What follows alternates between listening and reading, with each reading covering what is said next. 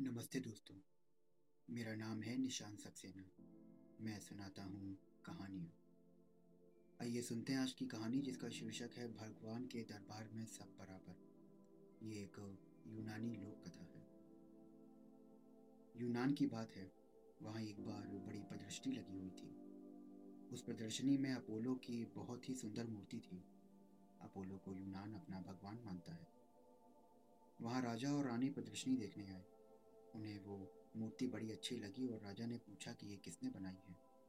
सब चुप रहे। किसी को ये पता नहीं था कि उसको बनाने वाला कौन है।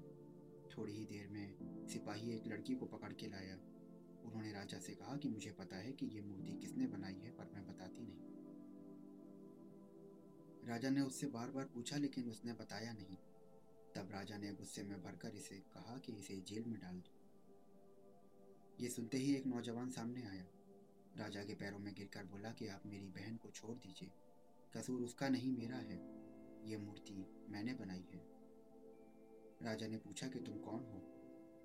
उसने कहा कि मैं एक गुलाम हूँ और इतना कहते ही लोग उत्तेजित हो उठे। एक गुलाम की इतनी हिमाकत के भगवान की मूर्ति बनाए। वे उसे मारने के लिए दौड़े। राजा बड़ा ही कला प्रेमी था। उसने लोगों को रोका और कहा कि तुम लोग शांत हो जाओ। देखते नहीं कि मूर्ति क्या कह रही है। वो कहती है कि भगवान के दरबार में सब बराबर है। राजा ने बड़े आदर से कलाकार को ईमान इनाम दिया और उसे विदा किया। तो दोस्तों, ये थी आज की एक बहुत छोटी सी लोक कथा अगर आप ऐसी ही कहानियाँ रोज सुनना चाहते हैं तो हमारे चैनल को फॉलो करिए और सब्सक्राइब करिए। कल फिर मिलता हूँ आपसे नई कहानी के